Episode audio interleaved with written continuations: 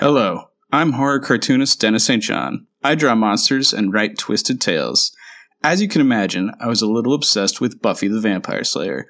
Lucky for me, so were most of my high school friends, all except one. One friend who stubbornly refused to join the Scoobies.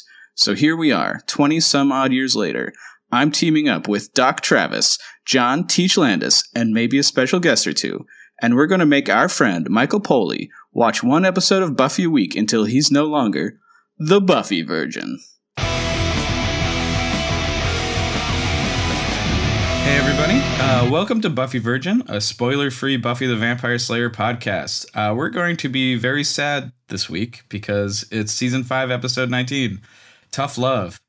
I'm your host, cartoonist Dennis St. John, and we have with us friend of the cast and returning guest, David Yoder. I thought you were going to say Michael, the Virgin, but yeah, I'm here. I'm David. Thanks for having me on. Yeah, thanks for coming on. And why don't uh, you other two introduce yourselves and say how long it's been since you've been to a culture fair? Who's more cultured than the other? But let's be fair. My name is Michael. I'm the Virgin. I've only seen Buffy up to season 5, episode 19, and I went to a Greek festival a year ago. Technically, technically Greek is culture. My name's John Landis, and I went to the Greek festival in Dayton, Ohio when I was 12 years old. I was going to ask, does watching Midsommar count, or is that a different thing?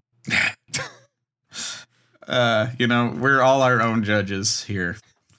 Um, and before we start uh, the podcast proper, I just wanted to tell everybody that uh, what's going on with me right now, just because this crisis will have passed before this episode actually airs, but I'm evacuated right now from the Kincade fires in uh, Sonoma County. Um, so I'm recording from a different location. Uh, I had to, you know, escape my home, uh, leave my home to escape the fires, but uh, my commitment to the podcast is strong. Um, I just wanted to let you guys know, in case you're watching on YouTube, see a new background, or uh, when you're listening, if I get distracted by phone calls or something, uh, that is what's going on.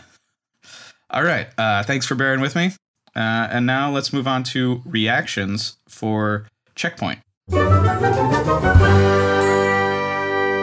Audience reactions. All right. So we had a lot of strong reactions this week. Um, I'm going to start with uh, the Twitter re- reactions from uh, at Renan Oz, who first says, uh, Welcome back, fam. So thanks for that. Um, in defense of Steven Moffat, because I was trashing Steven Moffat. Uh, he leans on none of those writerly crutches in his best and most seminal work, Press Gang. Honestly, it's quite possibly the best content for young people ever made. Yep, I said it. Hashtag Lynda Day for PM. Uh, and I haven't seen Press Gang, so thank you for those recs. Um, I stand by my trashing of, of his lazy story writing, uh, but only in that one. In, only in that he keeps doing this one thing that I was complaining about. Uh, but I'm sure that's a good show. I've never even heard of it. Uh, she goes on to say, Wowzers, as someone who works in an office that deals extensively with Australian citizenship and immigration matters, I have never heard of such a basic questioning of the provided context of a potential migrant, like ever. Uh, so burn on you, Mike. Wait, why why a burn? Because they should have been more exhaustive in their interrogation of Travis? Or you should have just been accepting that this is what happens. um, although I, I'd say I bet that you know, those people do complain outside of the office about it. I don't know. I just think we were just complaining. I, I don't know. Uh, well, we were complaining because Giles is like, uh, citizenship is so confusing, and it sounds like the Watcher Council can revoke it somehow. and we were trying to understand how that happened, and then that's all it took for me to get into my citizenship hole and talk yeah. about getting Australian citizenship. Just well, now you know somebody who works in that office, Michael. I think you should uh, keep that in your back pocket. Oh, yeah. Let me keep that Twitter handle in my pocket. Yeah. Yeah, and obviously it's still easier. Like as many hoops as you might, as you know, your wife might have had to jump. It's still easier to do than like, you know, an immigrant trying to get asylum in America or anything. Like this, this was just, you know, it's just like first world complaints, right? Which I know there's a term for that, but I forgot it. Um, and uh, she also says, um, I'm just going to politely suggest that for many of us, it's hard to get outraged by uh, systematic patriarchal control as repped by the Watchers Council because we experience versions of it every day. And yes, usually even the good guys perpetuate its norms. Um, so yeah, uh, thanks for that. Uh, yeah, we were getting worked up, especially one of us who isn't here. He can't defend himself. Uh, but you know, we're passionate people. I don't know. I don't know what else to say. Um, all right, now we're gonna get into uh, the YouTube comments. Uh, actually, does somebody else want to read these? I'll read Silver Spikes. Uh, Silver Spike uh, quotes, I believe, Michael back to his face and says, I would like these stories to be more concise, short tales. Oh dear. Seriously? Then IMO, you are watching the wrong TV show. Lol. BTVS has always been about character arcs that develop through linked seasons slash episodes. And yeah, you seem to prefer to pigeonhole Spike's character and see him in only one light. Oh well, your loss. Oh, and as to your problem with Giles and the Watcher Council, sorry, Giles has stood up to them in the past. Giles is no coward, and in fact, I've never seen anyone say that before. IMO, you all seem to have a lot of issues with the male characters, and yet give characters like Anya a free pass. I just want to say, of course, we give Anya a free pass. She's hilarious.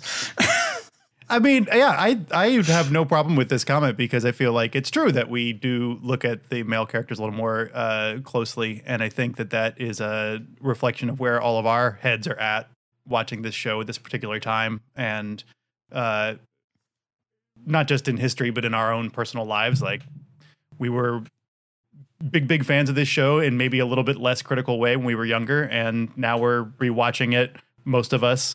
Uh, for the fourth, fifth, sixth time, and I feel like there's a little bit of a, a focus there, and I don't Mm-hmm. think that that's something I feel like apologizing for. And Silver Spike, can't you see I'm trapped? can't you hear my call for help? I would like these stories to be more concise, short tales, but they're not. It's year four or whatever it is of us meeting up every week to do this. Help me, Spike.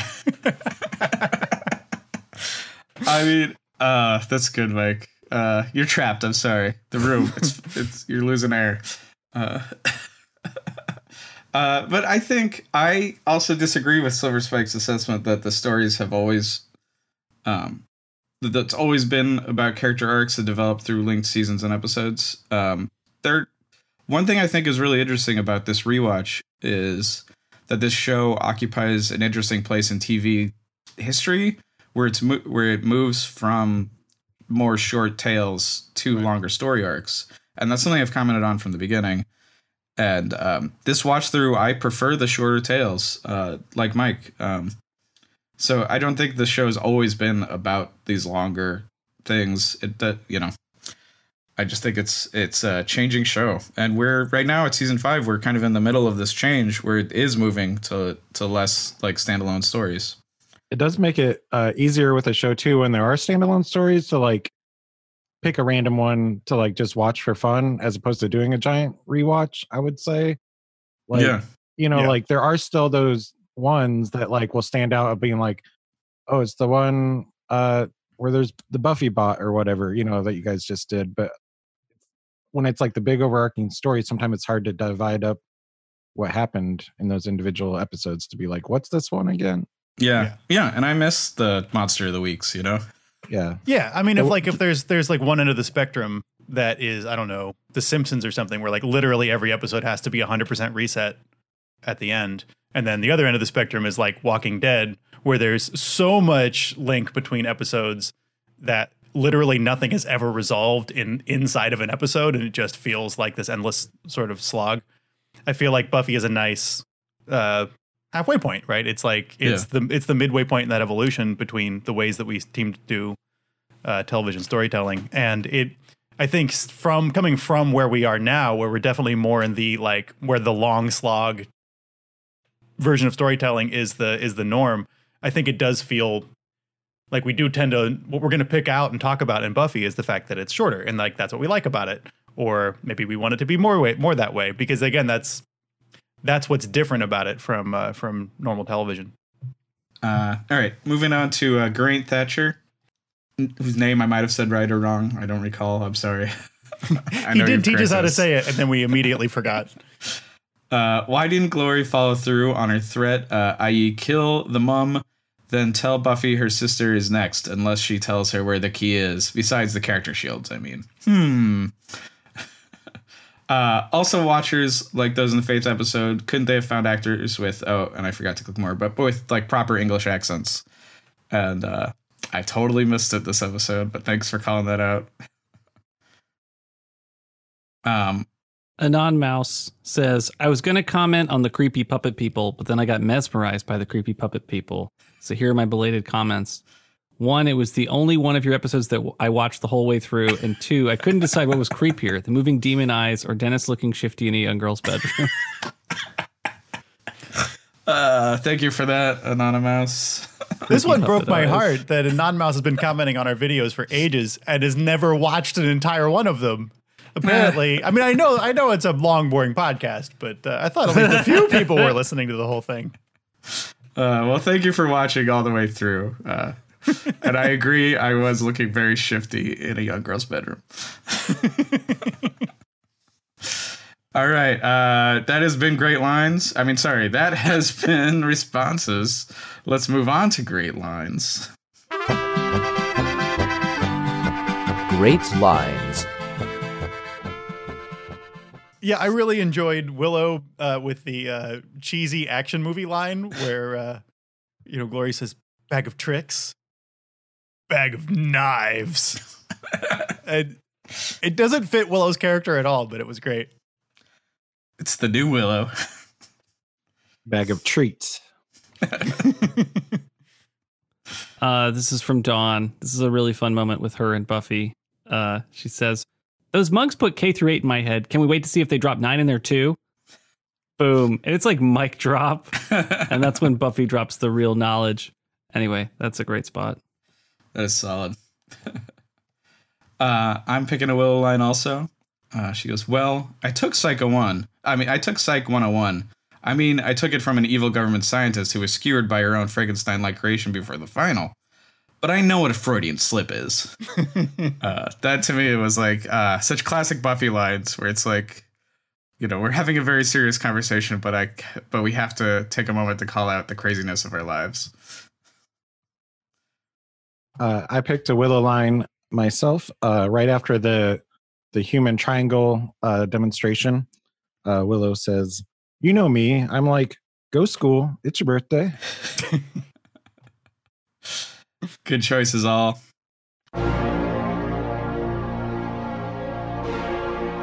The summary.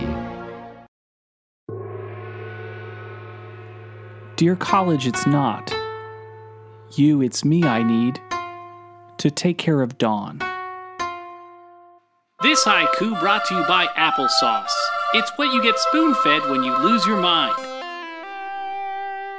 Welcome to Tough Love. This is the episode where Buffy becomes a parent. But I- I'm sure this will all. Dawn, why don't you wait outside for a few minutes? Giles tortures a minion. What happened? Changed his mind. Anya discovers she's a real American. I've recently come to realize there's more to me than just being human. Tara loses her mind. And Glory tracks down the key.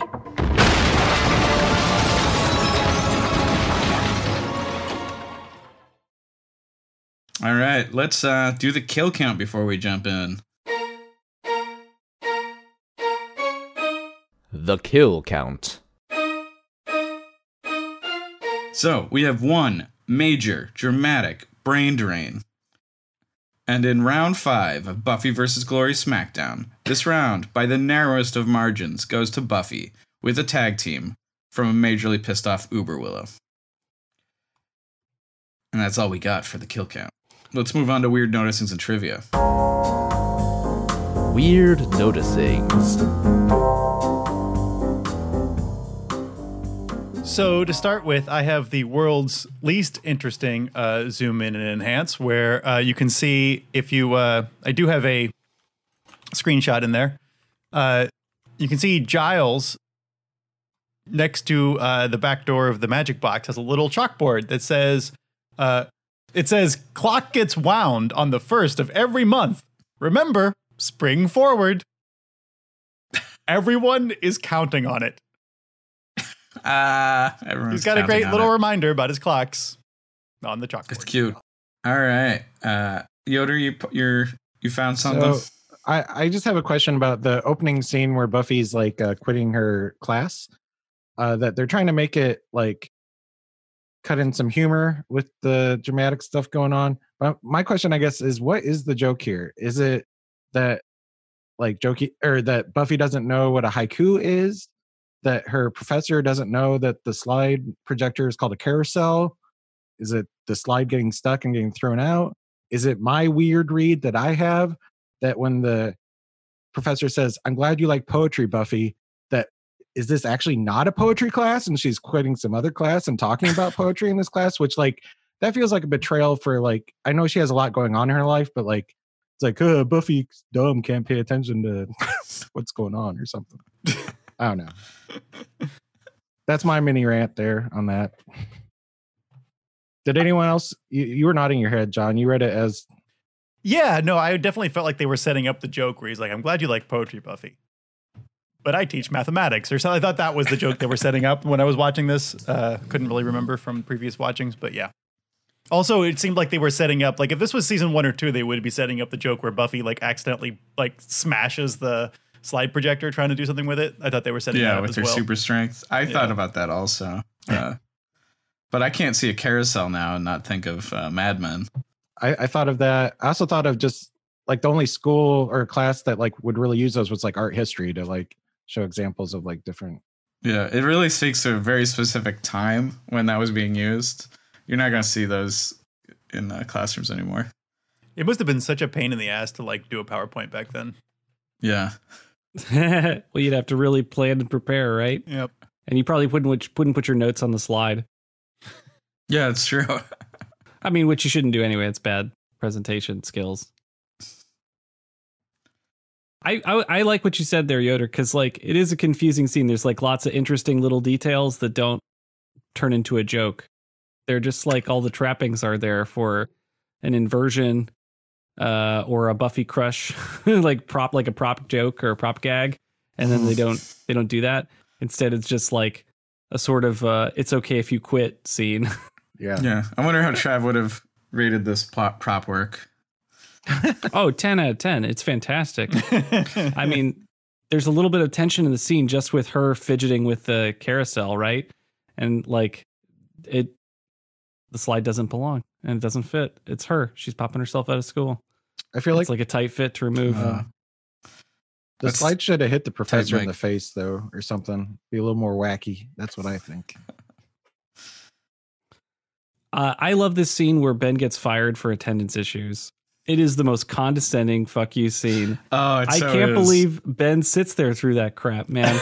like, first of all, you show up two weeks wait, late, which, by the way, like, if you quit a job, don't ever show up again. Like, but he's like, I, maybe I can get it back.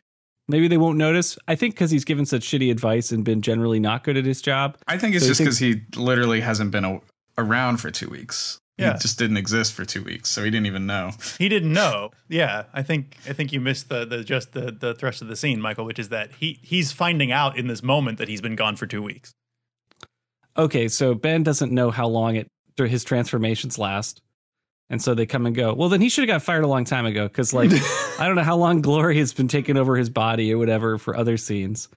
But I like- uh, Yeah, and he only has enough time to go and find out that he's fired. He wouldn't have like even been able to work that shift that day because Glory takes over again. You know, Right when I was younger than Ben is now, I definitely no called, no showed a couple jobs, but then like, like maybe two weeks later came back because I needed that last paycheck, uh, and it's a terrible feeling.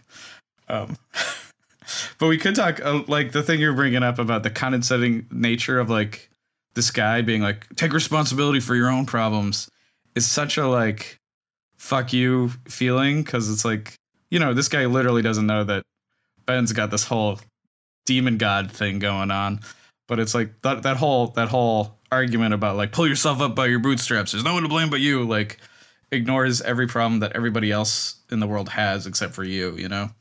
I mean, it's um, such the opinion of a middle manager, right? So, like, I, I fucking hate that level of opinion Yeah. where it's like, uh, I don't own this business. I have none of the liability, none of the overhead. I have a job and I have, I'm in a comfortable state. And from my position of some some comfort, uh, and authority. I will deliver the reality of what the world is really like to you because you need help.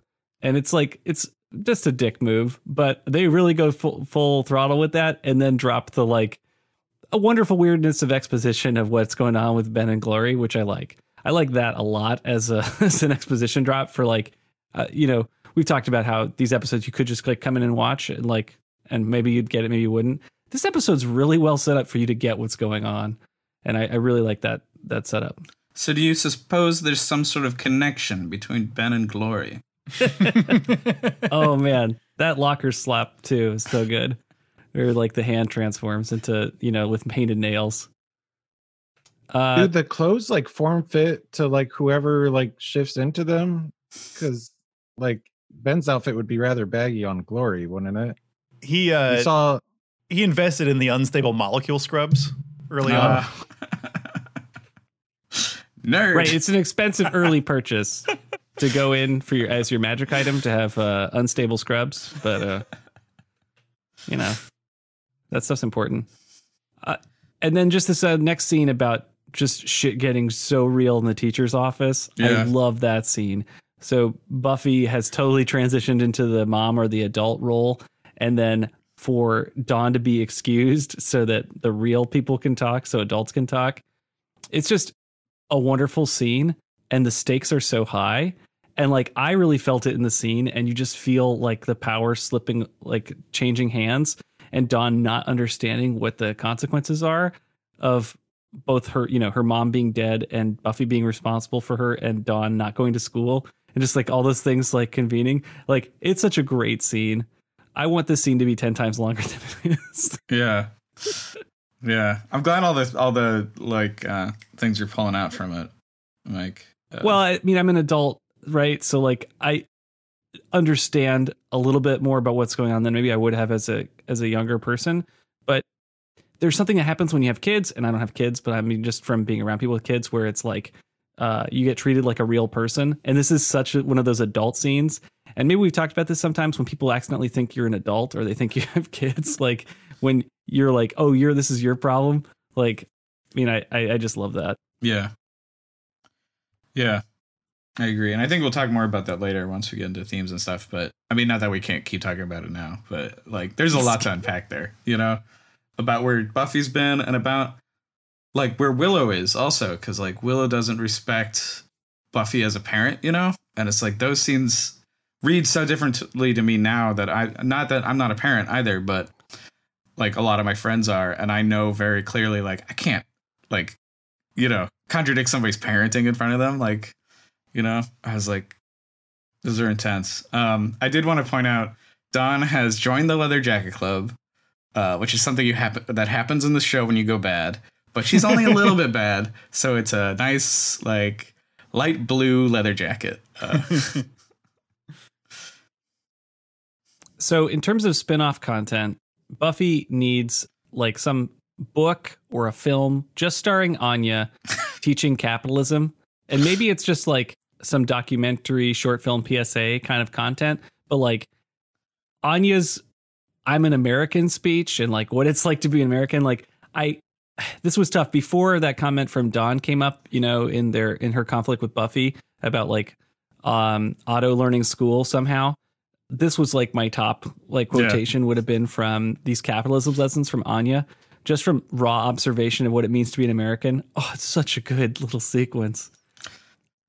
yeah, I love that idea. We could like make a book called like Anya's Little Red Book. It's like Oh yeah, totally a riff on Chairman Mao. Some Yeah. kind of like you know her her face on the cover, very uh like a like an outline of her face, and then big go picture of into me. like Anya's details. Little Red, White, and Blue book. Uh, Wouldn't it be green for money? I feel like that that's what she really cares about. Yoder, I'm glad you're here. Thank you. I, I I enjoyed I I've enjoyed Anya's like getting all about money. I think ever since she played the game of life and kind of yeah, learned that lesson. Uh, in this episode, it was I had kind of the opposite reaction. I was like, oh, I don't like it getting like her getting political to say that like America is a capitalist society instead of democratic. I don't know. It's just like it's like yeah, that's the truth, but like I I don't I don't want to hear it from you, Buffy, right now. You know, like right. Like I want to escape into other things. So, But it also It's feels really- like a real thing of like, you know, you got a friend who's like totally buying into something that you are you like, oh no, you've gone down this path. Right. Like she's just one friend away or one new contact away from a multi level marketing scheme. Well, what like happened on Angel. Or, you know, she's, uh, yeah, going to fall into one of these like, you know, I want to say like money advice books because there's a bunch of different like uh, Bible slash uh, investment advice books that you can fall into. I don't want to name them here because I don't want to lead anyone down those paths. or she starts asking to see Xander's pay stub to like see how much he's raking in. I mean, it's interesting because they've they've kept out of I think a lot of the kind of investment guru kind of uh, world in this show. Not that they were going to enter it, but there's like a lot of different directions you can go from where Anya is. It's like this is almost like the first chapter in one of those. I mean, okay, this is the worst one. Is Rich Dad Poor Dad is the worst one. I highly don't recommend that one. It's completely condescending. It's terrible advice. But uh, that's the direction I feel like I would go next, just based on the raw observation style of uh, Anya's outlook on the on capitalism. Mad Money with Anya. Yeah. oh, yeah. yeah, or Jim Cramer world. Ugh. Uh Yoder, why don't you do your next observation here? Oh, okay. So uh uh Xander's trying to be there for Buffy, be a good pal, be supportive. But the only thing he can think of that's supportive is a bra. Uh which isn't that surprising for Xander, I guess. He couldn't think of a bridge or something. But anyway, I, I I guess he's gonna lift and separate uh Buffy's problems is what he's offering to do.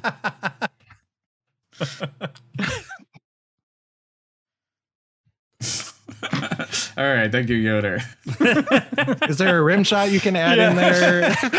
you know, we, we usually have Yoder on for the sillier episodes, and uh, just due to scheduling, he couldn't come on for the Buffy Bot episode, so we had him on for this more serious episode. Uh, and I'm glad that we have you here. Wow, Yoder's getting told what role he plays. I know what role I play. Uh, Have you not been paying attention to the episodes I've picked so far, Michael? oh no, I I can tell. I can sense a Yoder episode. Com- well, or when I see that you're scheduled um in the calendar, I get a little excited because I'm like, oh, this is gonna be a fun one. I You good taste. Uh, and I, I can tell I can tell this was not a Yoder episode, but I was excited for a minute when I thought it was, and then it just took a dark turn. Yeah, I missed it by this much. So Willow and Tara's fight is uh, the kind of vague and specific fight that feels very real to me, Yeah. and just phenomenal fight scene where they're both fighting about specific problems, and then like just little a little comment, right? That little phrase that describes you in a way that you hadn't thought you were described. So when Willow, you know, Tara describes Willow as frightening or having power that's a little frightening, or she's frightened of her. Uh, that's enough to really trigger Willow, and I- think that's absolutely what happens in a fight, and it's uh, Yeah. beautifully rendered where someone says a thing about you that they haven't said before, and it's true, and you know it's true, but it's not what the fight's about. And Yeah, I and it really just the way the that. fight move flow flows from subject to subject, and like it gets out of control in that way, where you're like, like you know, because where it starts, I agree with Tara completely, where it's like Willow is so overstepping her bounds with her like critique of Buffy's parenting, and like you know, Willow has or Tara has more experience, but like Willow can't hear any critique of herself in that moment and rolls her eyes, and it's like I could see how this spirals. And it's like I can follow it all like terrible like you know it's like you're going down this path you don't want to go down but you can't stop um right, I and, don't feel- Tara's rolling into a compliment. Is Yeah. what she means to do is talk about how advanced and sophisticated a witch that you know Willow is. She's become a really powerful witch, so powerful that it's frightening. And then she's concerned about what that means, and Willow takes it as an insult.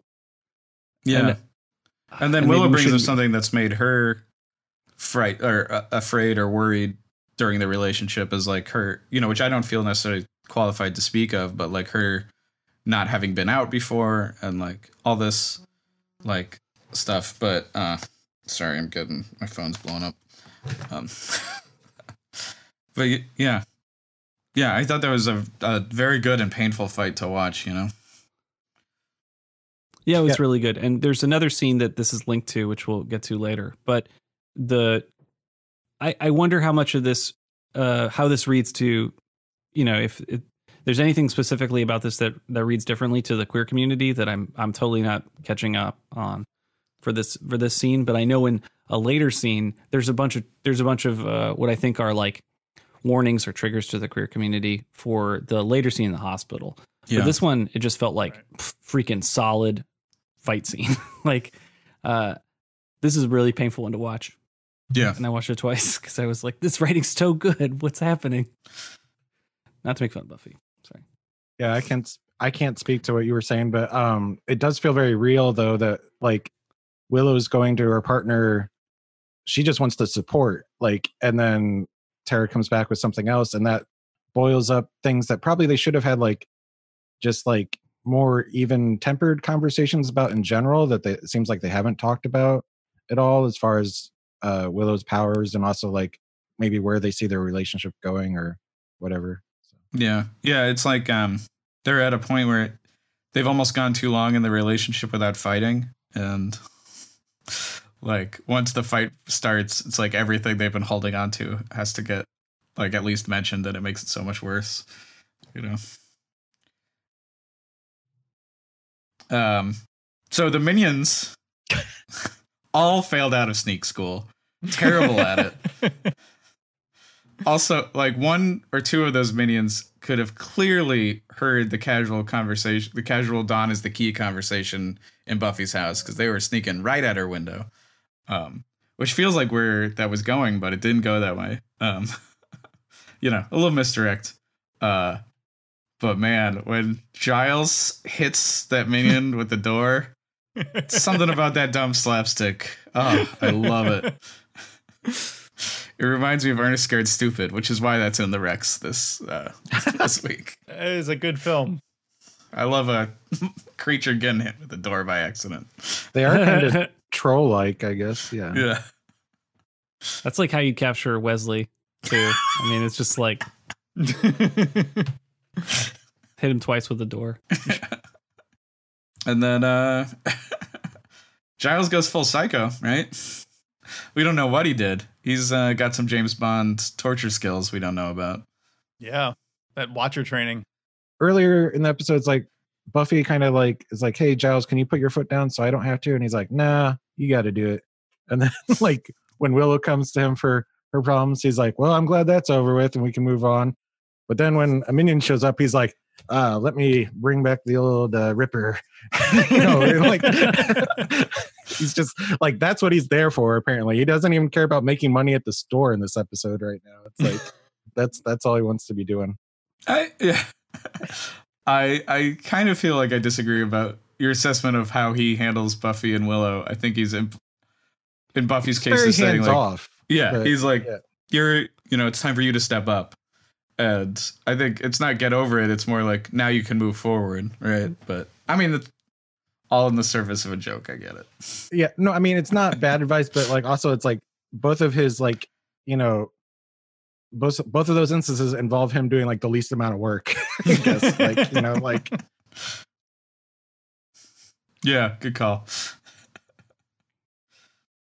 Those Except minions for the so blood weak. work. Except for the good the good gory work of smashing minions. Mm. The uh, how about that scene with uh, Glory at the culture fair, just sort of holding Tara's hand and being increasingly threatening. Yeah. That is just the like the sense of dread in that scene is really really intense, and the sense of threat is really intense. And it really speaks ugh. to like I don't know, when you really have such a powerful threat, you can do it all in broad daylight with like like bright natural lighting and you could do it in a Yeah. huge crowd and it feels more dangerous than if you're like alone at night, you know. Totally. Uh and God, yeah. I mean, Tara is just such a like sweet character. You hate to see any like it really tugs on you to see terrible things happen to her, you know. That's true. Yeah, I think I think yeah, I think there's something about Tara being under threat that is really, really affecting in a way that like having you know Willow kidnapped over and over again in the first couple seasons, or even having Dawn kidnapped doesn't quite meet that level for some reason for me. Like, Yeah. yeah, I want everything to be okay for Tara. Yeah. Oh man, and the creepy way Glory goes for the handhold before you see her. And even the side shot, the hair is curly. For a second it could look like Willow, you know? Yeah. It's rough stuff. I was invested, I will say that, but I probably have the incredibly wrong read of like, I was like, that looks like a fun fair.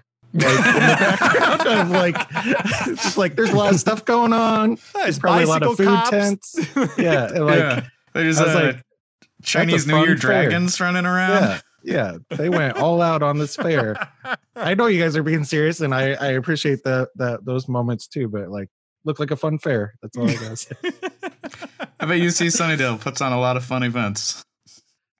Mhm.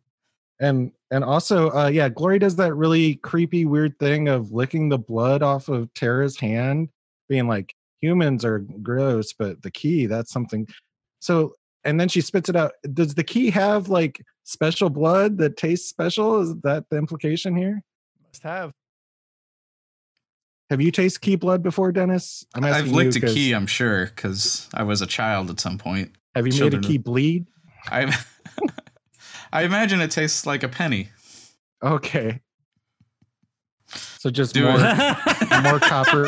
Oh, oh, that is amazing prop work. I have Oh, to good. say. Wow. I love that you had a like a classic skeleton key. Yeah, no, because this is, Is that this just your England. apartment This is the key to my new apartment. Whoa. Man, That's you're got to be just- one of many keys. That can't be the only key. It, it is not the only key, but it's You're just one holding Dawn in your hand right now. Them. That's great. I love that England still uses like ancient skeleton keys. Not just England, but mostly England. yeah, no, they're way more common over here. Uh that's awesome. When Glory accuses Tara of lying to her because Glory misinterpreted her like things on her own and nobody told her anything. That to me feels a lot like like what 2019 fandom feels like. Like people getting so mad that their headcanons aren't accurate and like accusing like like Marvel movies for being like, oh, you didn't have my like uh you know my fanship work out. Like, how dare you? Like, uh, just it, it just reminded me of the entitlement of fans right now. Well, it doesn't help that so many writers steal from fandom for ideas for what to do next in their shows. And they're literally looking for headcanon to turn into canon. Well, Uh, why but- wouldn't you? I mean, some of it is so good. Like some some of that stuff. Like I've been reading uh, uh, a fair amount of Sherlock uh, slash fiction, and some of it is like this is as good as anything that was on the show. Sometimes better. Like they just should have they just should have gone with this. No, absolutely. It, uh, there's fantastic ideas. They should steal them, but as a fan, you know, for putting your ideas out there and then them not using them, uh, there needs to be some system to reward fans for being on the right track. Uh, or, I mean, I don't know. There doesn't have to be. I'm, I'm dropping this opinion immediately. This is I, this is going in a bad direction. Okay, so this is the scene I was thinking about later. So when they're in the hospital and Tara has been touched by Glory and given given what sounds like a horrific, never-ending mental illness, there's this scene with the same doctor, of course, who fired Ben earlier, uh, asks Willow, "Is she your sister?" and then lets her know that she's going to just have one night in the psych ward.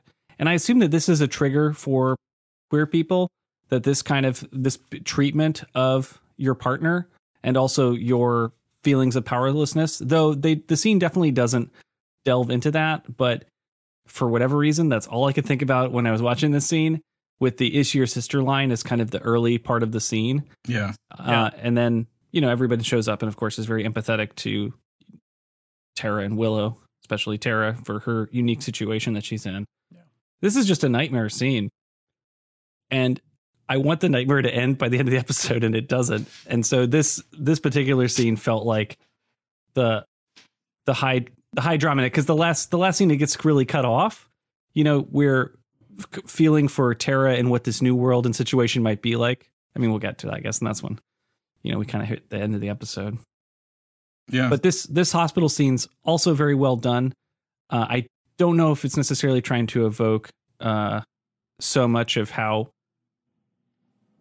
maybe you know maybe queer relationships are treated in hospitals. I don't think it's quite because it's actually quite empathetic, uh, though it still evokes some of that language. Yeah, of, I mean, I you think know, it's purposely other. touching on it because there's there really are horror stories from real life of, especially you know in the states before gay marriage was like ratified in all states. You know, of, like people being denied access to their partner and like you know the family that had abandoned them having decision makings instead and like all that stuff. And yeah, yeah, it's a tough scene.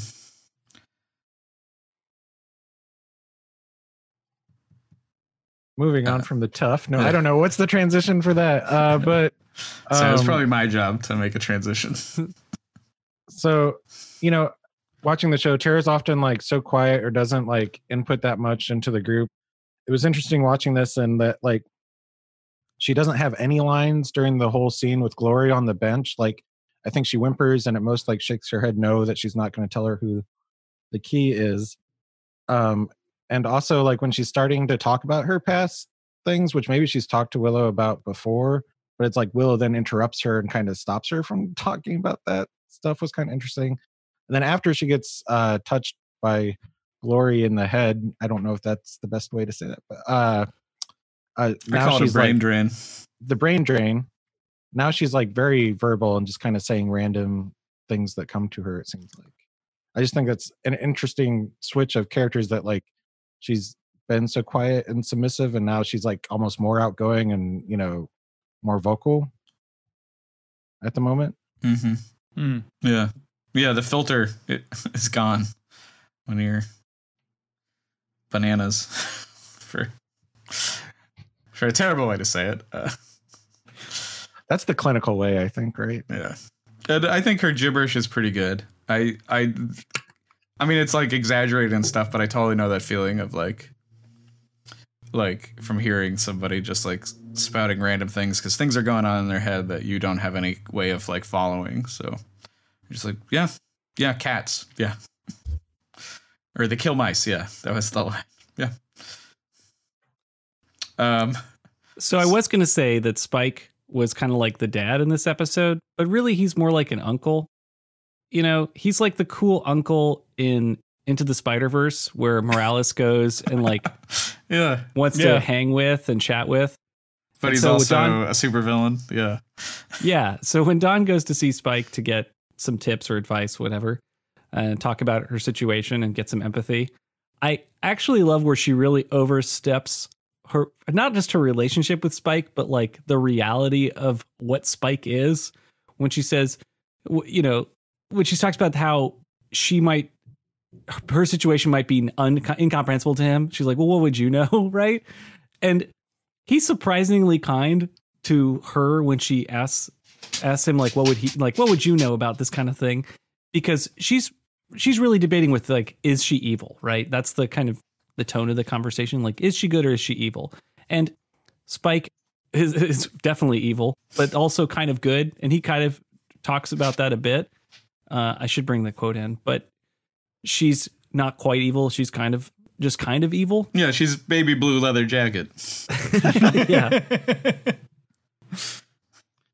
but such an interesting scene, and it's unique because it really pushes Dawn into Spike's world. I think for whatever reason they've done this a few times, but now it felt like they're really much more similar than I've than I've thought. I'm, you know, Dawn skipping out on school and stuff. She is clearly a Spike in the making, and this this scene of like this cool uncle kind of made me re- think about uh, you know into the Spider Verse because she could go a couple different directions with this power that's you know at this point unfounded. You know, this is part of her origin story into what's what's next for her, assuming that she stays on the show, and I I would assume she will. That she could she's going to be like a morally gray character, you know, both evil and good, uh, or kind of kind of kind of nice or whatever Spike characterizes himself. But anyway, this scene was great, man. Every scene every character scene like in this episode was really killing it for me this this time. I think there's uh, really great stuff that's really pushing the story forward. Uh, not to complain about filler stuff in general, but like this is a solid episode. I think Tough Love might be the top one for season five for me. Oh, Wow. I'm almost unprepared for you taking this so seriously because I all my notes are like silly in comparison. But the book that Willow pulls out is called Darkest Magic. And I was like, do you think there are dark and darker volumes? Uh, Yes. I went through every frame of that book being flipped through to see if any words were legible, and none were. Well, they can't let kids be just saying evil spells in real life out in the world. You know that'd be problematic. I mean, this could be a question for later, but what spells does Willow cast? Because I was actually I had my Dungeons and Dragons hat on and I was looking at those spells. yeah. Can't help it. So I think she starts with, uh, and also like solo wizard going after a powerful wizard plus minions, super dumb. I mean, I, everybody knows yeah, that. that's you. You need a party. These things are built for for party battles. Also, like my estimate, I think like Willow is like a level five, level six wizard because that's when you start to come into your power as a wizard. You start getting additional, you know, access to spells and stuff. Hey everybody, it's John here at Buffy Virgin World headquarters with the cool new green screen. Just dropping in the middle of the video to tell you that our video got erased from this point forward, so it's going to be the video puppets for the rest of the podcast. Enjoy! Wow, so Tara's guess was accurate. I think so. Yeah, I think she's leveled up like one level since uh since the Watcher Council did their interviews to like establish where they were at, their experience levels. But like she comes in with darkness, right? So like the the lights go down a bit. I think she that was a mistake. I think it you know, that's that kind of It thing like can unsettle someone, but it's also a bit of a warning. Um then she casts thicken, I think which is kind of like a hold person spell to keep glory in place. Then she has the knives, which I guess like any animate or like any kind of like it's basically a magic missile with some flavor. Yeah. Right. Uh doesn't work really. Then she's got call lightning. I don't know. Maybe I have call lightning's first. I I, think yeah, I feel like Call Lightning, is her first, yeah. is actually her big spell. Like that's agree. like she's got Sith powers now. Like Yeah, the lightning. It was like, uh oh, could she only use that once a day? Like, why why isn't she just hitting her with that again? Uh, yeah, I think she's wasting a spell slot by casting, you know, the knife spell. Obviously, we know that now. But Glory's immune to piercing damage. But Call Lightning, on the other hand, fantastic. And then the snakes, also another fail. So also immune to poison. I think Uh, the problem with snakes was that she just rolled low, so she was trying to call like a dozen snakes. She Or a giant you know, snake. She rolled like a five or something, so she could only call one. Yeah, that happens. Uh, she definitely did levitate and also like uh, some kind of earth shake to the building to like uh, bring about the apocalypse early before she showed up. I think. Y'all bunch of nerds. uh, says the guy on the podcast. Just being on a podcast is enough. Yeah, that's probably true. So I don't know what kind of uh, spell Willow was casting uh, for this, but uh, God damn it, if Willow cannot spit a very respectably sized loogie, the the uh, there's a screen cap of it. If you scroll down, Yeah. that is Yeah. a lot of mucus that she spits up onto Glory's face. Yeah, I and there was no prep for that either. Exactly. That's what's so impressive is No. that is, she just yeah. like I think we all could muster that up with given given time and forewarning, but she just has it ready to go. Yeah, and you'd think like in the middle of fighting a, go- a god, you'd be pretty dry mouthed. Yeah, it's super gross too. The way it like glops down her face. It's Um, she rolled a nat twenty for that one for sure. That's yeah, more like a NAS twenty. No, sorry. It's a Uh, respectable pun. Well done, sir. Oh man! So at the end, uh, just location wise, I think they're in Tara's dorm room from season four, which means Tara's been paying that room rent oh because the um, yeah, no, it totally is. It has the same Yeah, painting and the same weird. bad paint job. yeah, that seems Oh. crazy to me. Um, Yeah, we're back in Tara's single. So we, she's been living in the double with. So yeah, so somebody's paying too much rent. yeah, And you know Tara has like massive student loans because her folks aren't paying for shit. Right. Uh, Do you think? I think what's happened is that Buffy's actually still paying the the for the dorm uh, for the double this whole time, and is just like forgotten. that Oh, that- that and that's this accruing. is they were living. Willow and Tara were living in Buffy's double. Yeah, We saw Buffy moving out. It was a different location. yeah, but I She think was- Buffy just d- didn't just just still paying rent. I think Buffy forgot. But the dorm was different. She had a dorm with two doors that were on either side. oh, The dorm that Willow's at looks like it's a redress of the same set from their season four dorm. oh, okay. Wow. Uh, this is I can't believe I just get called anyone a that nerd. other podcasts don't. Um, uh, but let's talk about the emotional and dramatic ending to this episode. Yeah, this is a great ending. I mean, you're just getting into this idea of what responsibility means, and now both Buffy and Willow have been gifted this insane responsibility. You know, Buffy taking care of Dawn, you know, as both a maternal figure and like uh, a, teacher, an instructor, a mentor. I mean, it's a lot to take on. And I, you know, we didn't. I wish we'd spent a little more time. Sorry, on the scene where Buffy kind of reveals to Dawn what went on behind closed doors, which was that you know Buffy needs to figure out what what is going on with Dawn and like manage her better, or she's going to have to you know be pushed into the foster care system, or Dawn will be taken care of by someone else. Like Buffy has to prove herself as a parent, and it's such an awesome challenge for her. I really like the framing of that because it feels like both a, a like a completely natural within the show kind of challenge and it's like very specific with uh, obvious outcomes. So like the stakes are really high. And then when she shares those stakes with dawn dawn's like oh shit. I do have to actually work with buffy on this stuff. I mean i love it. It's just like the bullshit ends immediately. Uh, and i appreciate that dawn didn't fight that. I like that felt like a really good uh, just an amazing moment for those characters. And then you know willow kind of I guess very quickly coming up coming into the like realization that she's going to be taking care of Tara and you know she's going to see glimpses of the person she loved and you know it's not going to be ever be the same again but th- she's going to take on the responsibility of like taking care of her for however long that is.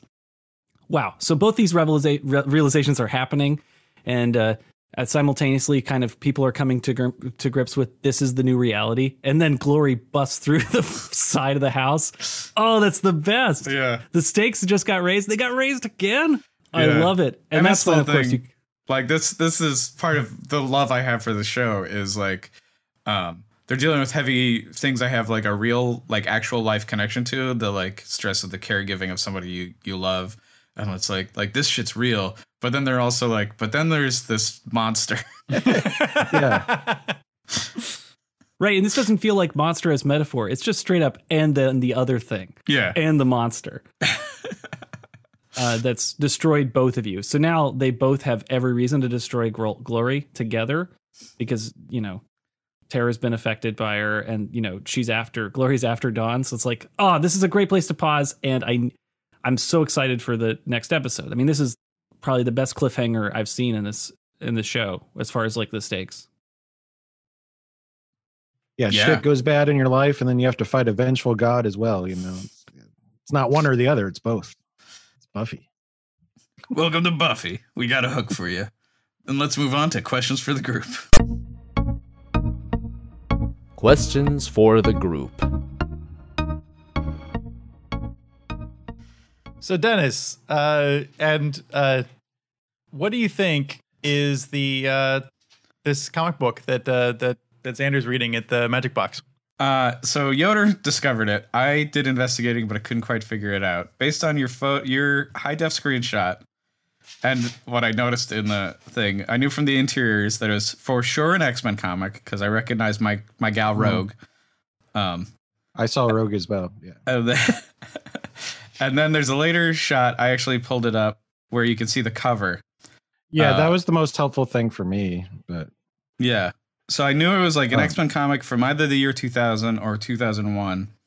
And I want to point out 2000 and 2001 were really big years for X Men because 2000 is when the first movie came out, which like notoriously like Joss Whedon did some script writing for, and like the worst line of the movie is his Storm's "What happens when a toad gets struck by lightning. Oh yeah.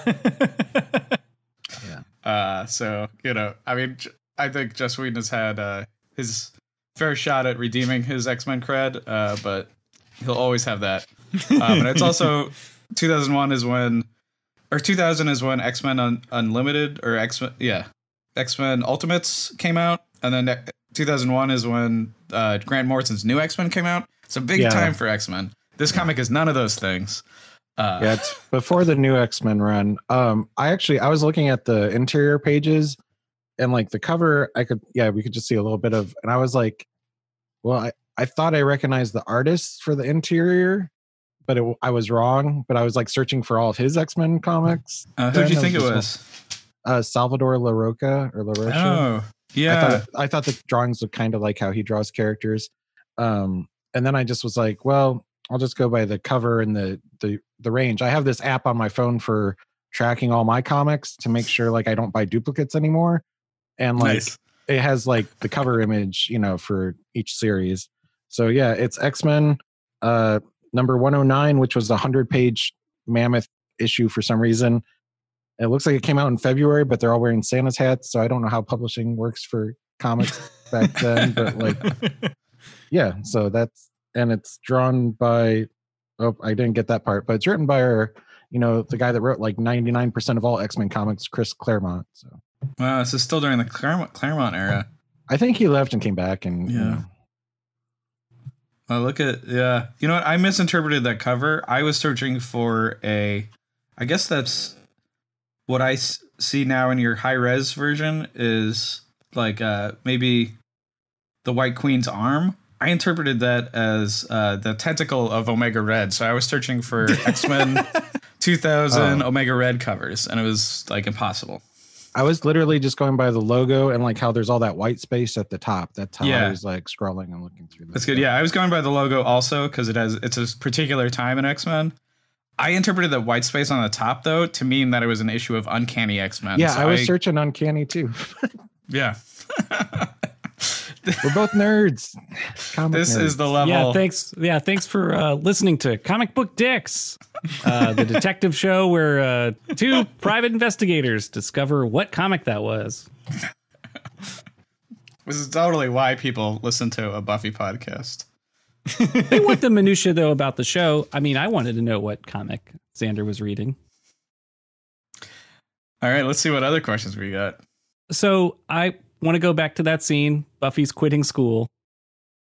Did you pop a slide when you quit school? Did you find teachers say understanding things, or do they look at you like a lost puppy when you quit quit school or drop a class? Or do you even get this moment? Because I don't think you have to formally quit. I think you just straight up drop or call a number. Yeah, yeah. I don't think you have to confront the teacher anymore. Um, you can definitely do it online. I mean, you could do it online when I was a student, um, and that was like this this year. I definitely had this conversation with some profs when I dropped out. I don't know that I had to, but I definitely did, uh, and it was it went about as well as it does for Buffy, which is like, oh, you're quitting, huh? yeah, they don't. well, care. all right. it's not like that. right, because you quitting is just less work for them, right? like it's not Yeah, at least Buffy's teacher like knew what was going on in her life. You know, like Yeah, um but i i was when i saw the episode i was like oh man i hope it's not like too far in that she's like paying for the entire class as opposed to you know like right. you know withdrawing soon enough that like There might doesn't be like a bereavement clause that lets her get out of that. yeah you would you would think so you would hope that's what so my recommendation for this episode is dead man on campus no just kidding and if you work at the bursar's office at uh, any of the UC systems, please message us about how this would work. All right, next question here. Should Dawn go live with her dad? Because Buffy's only 20, right? I mean, can she take guardianship of her sister? And I don't, I know that the show's just written by people who have an idea of how the world works, and this is what they decided. So that's fine. Yeah, I don't need to go into a Visa level argument about this. But just like, shouldn't Dawn live with her dad? Doesn't that make sense? the the deadbeatness of Buffy's dad seems to be on the increase as the show goes on. Where like uh, it's the impression you get in the first couple seasons is that oh he's probably just like you know in the next town over and he visits on holidays or whatever. And now it's like when when Buffy's mom dies, it's like oh yeah we can't even we don't have a good address for him. We don't even know what country he lives in. Yeah, between seasons one and two, she lives with her dad. mm, mhm. Um, yeah, right. I actually have a theory. I've got a theory that uh, you know, to, in order to create life, life must be taken. I think Buffy's dad was erased when Dawn was created. Mm. Ooh, It's just a theory. not the memory of him, just the Yeah. present. No, not the memory. tense. Yeah. It has to still exist for for their lives to make sense. Well, Oh. my theory is that uh, John Ritter's character would be a better dad than their actual dad at this point. The- Bring back Ted. Bring back Ted. You mean a pile of circuit boards be a better dad? Not in his Probably. current state. Jeez, Mike. Eight At rules for dating my teenage demon. Yeah. Yeah. As we talk about the deadbeatness, it makes me think like another fan theory for this could be like, or a way that you know this kind of Dawn character works. It sounds like one of the writers just married someone who had kids and then had to like basically take on the dad role. And so then it's like, what's it like when you marry into a relationship where they already have grown kids who are like 10 years old? It's like you you're now an important figure in their lives and you kind of probably get a chance to rewrite the story of their lives like you were always there and always supporting them in some way. Uh, this is like, I bet there's a writer who like, like at least remarried who had the Dawn idea. They remarried someone with kids and was like, what if this person dies? I'm responsible. Oh my God. oh yeah, I mean that. Oh my gosh, like no, then you just you disappear. Then you pull a Buffy's dad. God. All right. Uh, that seems pretty heavy, so this is a good transition into themes and deep stuff.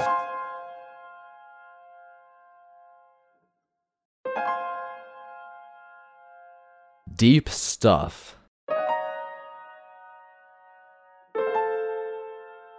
So just to talk about the uh, scene with, I think we kind of already talked about it, but the scene where uh, Willow and Tara get into a fight, and particularly the beginning of it, where uh, Willow is like, "It's like almost like people are treating me like my lack of experience with this means my opinion, my opinion is worth less." Yeah. And I feel like I related to that uh, quite a bit because I feel like that is the sort of like that's the privilege mindset that I have to constantly keep rewinding myself back from where I'm just like, but why is everybody treating me like my opinion is worth less than other people's? And it's like because you know less and have less experience with the thing you're talking about than the other people. like like I feel like that's a that's a very common thing. And if you are if you come from a sort of a position of, of, of privilege, I think you're used to people sort of automatically treating your opinion as valid. And then when you're in a position where it's like, oh, actually your opinion is totally not very helpful here, you suddenly Yeah. feel like you're being tre- treated unfairly. And I so I, I really related to Willow's like her her sort of like, uh, I mean, you'd think my mom would have to die for me to be able to talk about dead moms. Like, yeah. I also uh that's yeah, I felt the exact same way.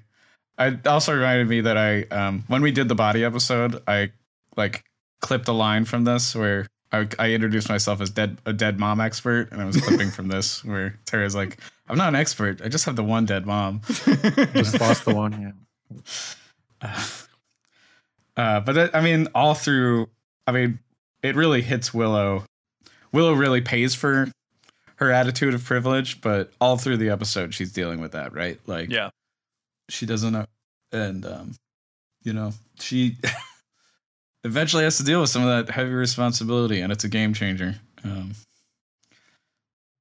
yeah, Yeah, I mean, I think we've talked about it also, but just yep, responsibility. That's feels like a big theme in this episode. That's really well and explicitly talked to about Buffy's responsibility to be an adult, raise and be as you know taking care of Dawn, and then Willow's responsibility now for Tara. Both of them moving into this interesting caretaker maternal responsibility. It's it's a real crazy transition. I mean, it's not it's not so crazy for Buffy. It's maybe definitely crazy for Willow, but uh, just just an interesting path for them to go down. And I'm paying close attention to the way that you phrased uh, that last observation of yours, Denis. What what did I say?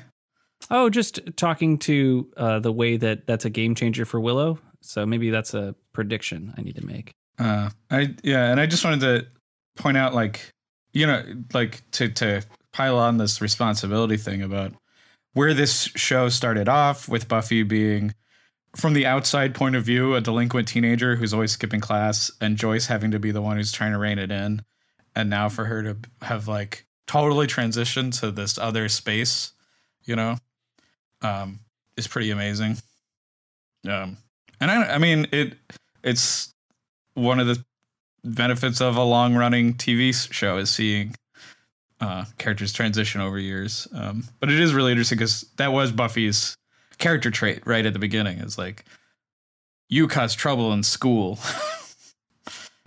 um, this is kind of related to the Buffy responsibility thing, but uh, is she running the gallery as well, or do they address that ever? They haven't. I my feeling is that prediction Buffy is maybe? not running the gallery, but yeah, maybe we can make that a prediction. What's going on with the gallery? Gallery's a dead letter. No one's interested in the gallery anymore. That just got dropped hard. Thanks for bringing that up, Yoder. I totally didn't think about that. Well, I guess I was thinking about in the way of like, okay, I hope that uh, they own their house because, like, what income does Buffy have coming in? Like, maybe deadbeat dad is sending a check every month. I don't know. It's like, what's going on there with that? Yeah, I mean, you assume there's enough of an inheritance or something that pays out to cover the mortgage, but she better be talking to the mortgage company about that because that that's obviously that'll be a huge issue. She could easily lose the house. That's a very good point. Um, and Don't let adults watch TV shows. that's also the point. Yeah, you got to pay for shit. shit ain't How's she gonna handle the mortgage? I guess I might move on to the the point I have. I mean, it's not that uncommon for ep- episodes of Buffy, but like kind of stuck out to me this time of like it's just like all the female characters in this episode are like kind of taking a beating pretty hard. Like uh you know, Buffy and Dawn have their school troubles, uh still dealing with the aftermath of their mom. Um Tara gets kidnapped and like brain drained and also Willow and Tara have their fight.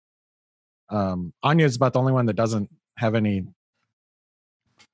serious issues going on, I guess. This episode. Anya learns about capitalism and thinks it's great. Yeah, which that could definitely lead down a road of like some problems for her, but right now. Yeah, the boys aren't really taking it as hard this this up. Yeah, I think that's kind of why I picked up on too on like Giles just kind of taking a back seat of being like, Yep, I'm here, but I'm not doing nothing, so not my problem. Not my problem. All right. Uh, I think that's a good way to end themes and deep stuff. So let's move on to recommendations. Recommendations. Uh, I am going to recommend uh, because of the brain da- drain, and I don't know if I've recommended this before. Uh, brain damage, the Frank Henenlotter movie, because there's an alien that eats brains. Uh, it's really good. Um, because of the struggle of caregiving and of caregiving of siblings, uh, I'm going to recommend the most the worst case scenario with that, uh, and that's whatever happened to Baby Jane. Um, which is a movie you really should see if you haven't. Um, uh, and I think both Buffy and Willow seem to be doing a lot better job uh, than Bette Davis uh, in whatever happened to Baby Jane. Um, and because the minion got hit by a door, I'm recommending Ernest Scared Stupid, which is hilarious and has the troll getting hit by a car door without Ernest even noticing it. Uh, and the troll is pretty similar to the minions, really. Um, uh, the Ernest movies are highly underrated. That one especially. Scared Stupid is really good. The the Miak joke Yeah. still floors me every time. For the sibling taking care of movie, I thought you were going to rec- recommend Basket Case, but I don't know if you've already recommended that movie. on I this think I have, but. I could have done two Frank and Henenlotter movies. I remember that was one movie where like because we had different work schedules when we lived together, Denis, but like I would come home and like you'd be watching some movie and be like, okay, fine. Like sometimes I'd sit down and watch with you, and other times I'd just like go back to my room to like unwind after getting off work. But that was one where I was like, what the hell are you watching? Like, what is this movie, and I kind of had to sit and watch it with you just because I was intrigued of what was going on. Yeah, and uh, Basket Case has a cameo in Brain Damage. Uh, so they're in the same world. All right, uh, those are the Rex. Uh, why don't we move on to predictions?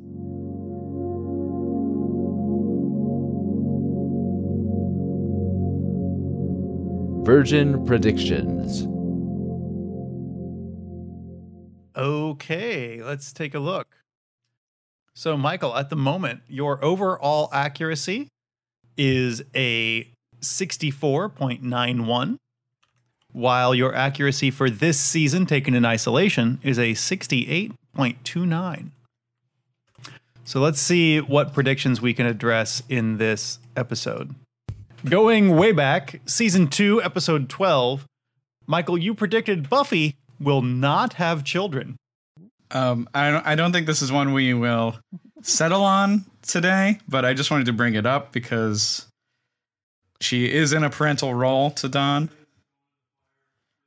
Good Um, point. I actually yeah, want to, I, I don't think that we're gonna. Yeah, I think we need to leave this one alone for now. I actually want to make a big argument about this one when we do our series, our season five wrap up, or um, perhaps uh, when we do uh, the finale. But um, I have some opinions about it. Yeah, I don't think we're allowed to have this argument without Travis present. Oh yeah, Uh, okay. Uh, season three, episode sixteen. Michael, you predicted that Willow will wear the Dark Willow outfit again in a future season. Now, I know that you meant Vampire Willow when you wrote this, um, but Willow does have a different um, atmosphere about her here. Um, something that I just wanted to point out. She's got dark eye contact lenses or whatever. Yeah. yeah. Uh, But she doesn't change her outfit. She changes her eyes. In the season three recap, Michael, you predicted that Buffy will fail a college course. So, what do you guys think? I mean, I think probably this is going to be a withdrawal on her transcript, probably not a fail, given given the bereavement. I feel like those are two. Has she not like failed a class? We've Like, never maybe- seen her fail a class. That's Yeah. the thing. I bet she has. Yeah, but I there's no feel like proof. it's safe to assume, but So They- uh, they take it very literally, David. There's no way. yeah, I'd say this is either a uh, deny or a leave open I think we can Um, leave this one open. because we don't know. the teacher in the opening would have had to say, "Well, you know, by withdrawing from my class, it'll count as a failure." Like that would like what you would need to like get a success on this prediction, I guess. Okay. So, season five, episode 12. This is one we probably should have take, tackled a little bit earlier, but Spike is going to get his brain sucked out by Glory, and it will remove the chip. Uh, we now know that this is impossible, that a vampire cannot be brain drained. So, this one is uh, hereby denied. Because they don't have brains, or no? I watched that episode. I know. Season five, episode 13. Michael, you predicted that Ben and Glory are the same person. Really? And it, was that not confirmed then? Oh, I don't, I'm sorry. I've been trying to pull off this joke about me not remembering it because of things, but it's never worked. But are you very high? So, we're going to go ahead and confirm that one, Michael. Uh, Wait, you what? Glory- Ben and suspect- Glory are the same person? What? Do you think that they sublet? You, you suspect that there's a connection? Do they have separate closets? How does this work? Uh, okay. Uh, and with that being all, you have one denial and one confirmation. Uh, that brings your overall accuracy uh, down to a 64.81. So you've lost about a tenth of a percentage there. And your accuracy for this season down to a 67.44. gosh, you have to really get a ton right for this to work. But of course, like every time we add a prediction, it like it just changes the math too, which is lovely. So I have uh, five new predictions, and one su- one of those is a super. So hopefully, I'm not redoing any predictions. Apparently, I do that. But uh, here's my first prediction: uh, Tara will only recover from the brain inj- injury a moment before dying. I think they could do like a full angel in hell arc for her to recover, you know, but I, I don't think so. I think this show is gonna is gonna kill her off. I think that she's gonna recover just a little bit of her mind, enough to be cognizant to know that what she's doing, and then she can sacrifice herself for Buffy and the gang to continue. this is maybe too complicated a prediction, but it's a noble sacrifice on Tara's part, and I'm sad about it, but I think that's what they'll do.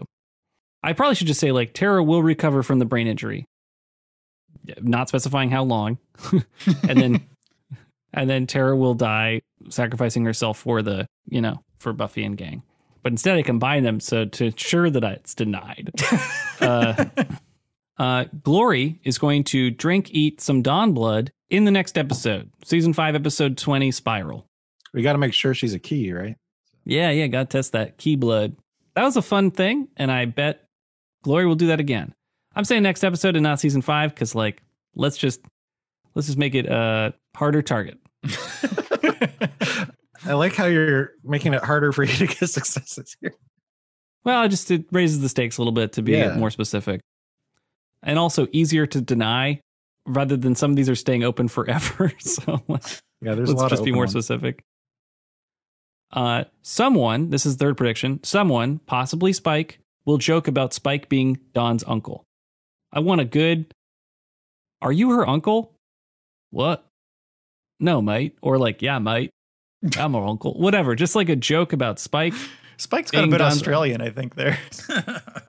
Been watching a bunch of Australian movies lately as a genre.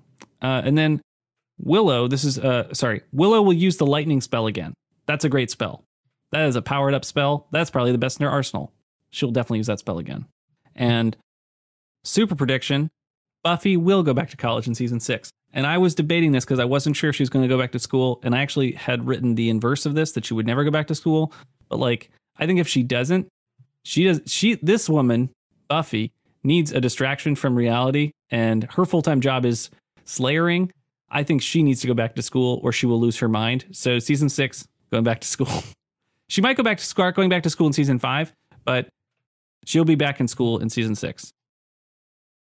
I could actually say Buffy will be in college in season six. Let me just do that.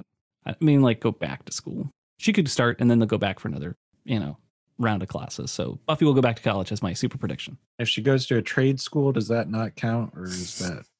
Yeah, I wouldn't, right? Because a trade school is different than college, right? Nice try, Yoder.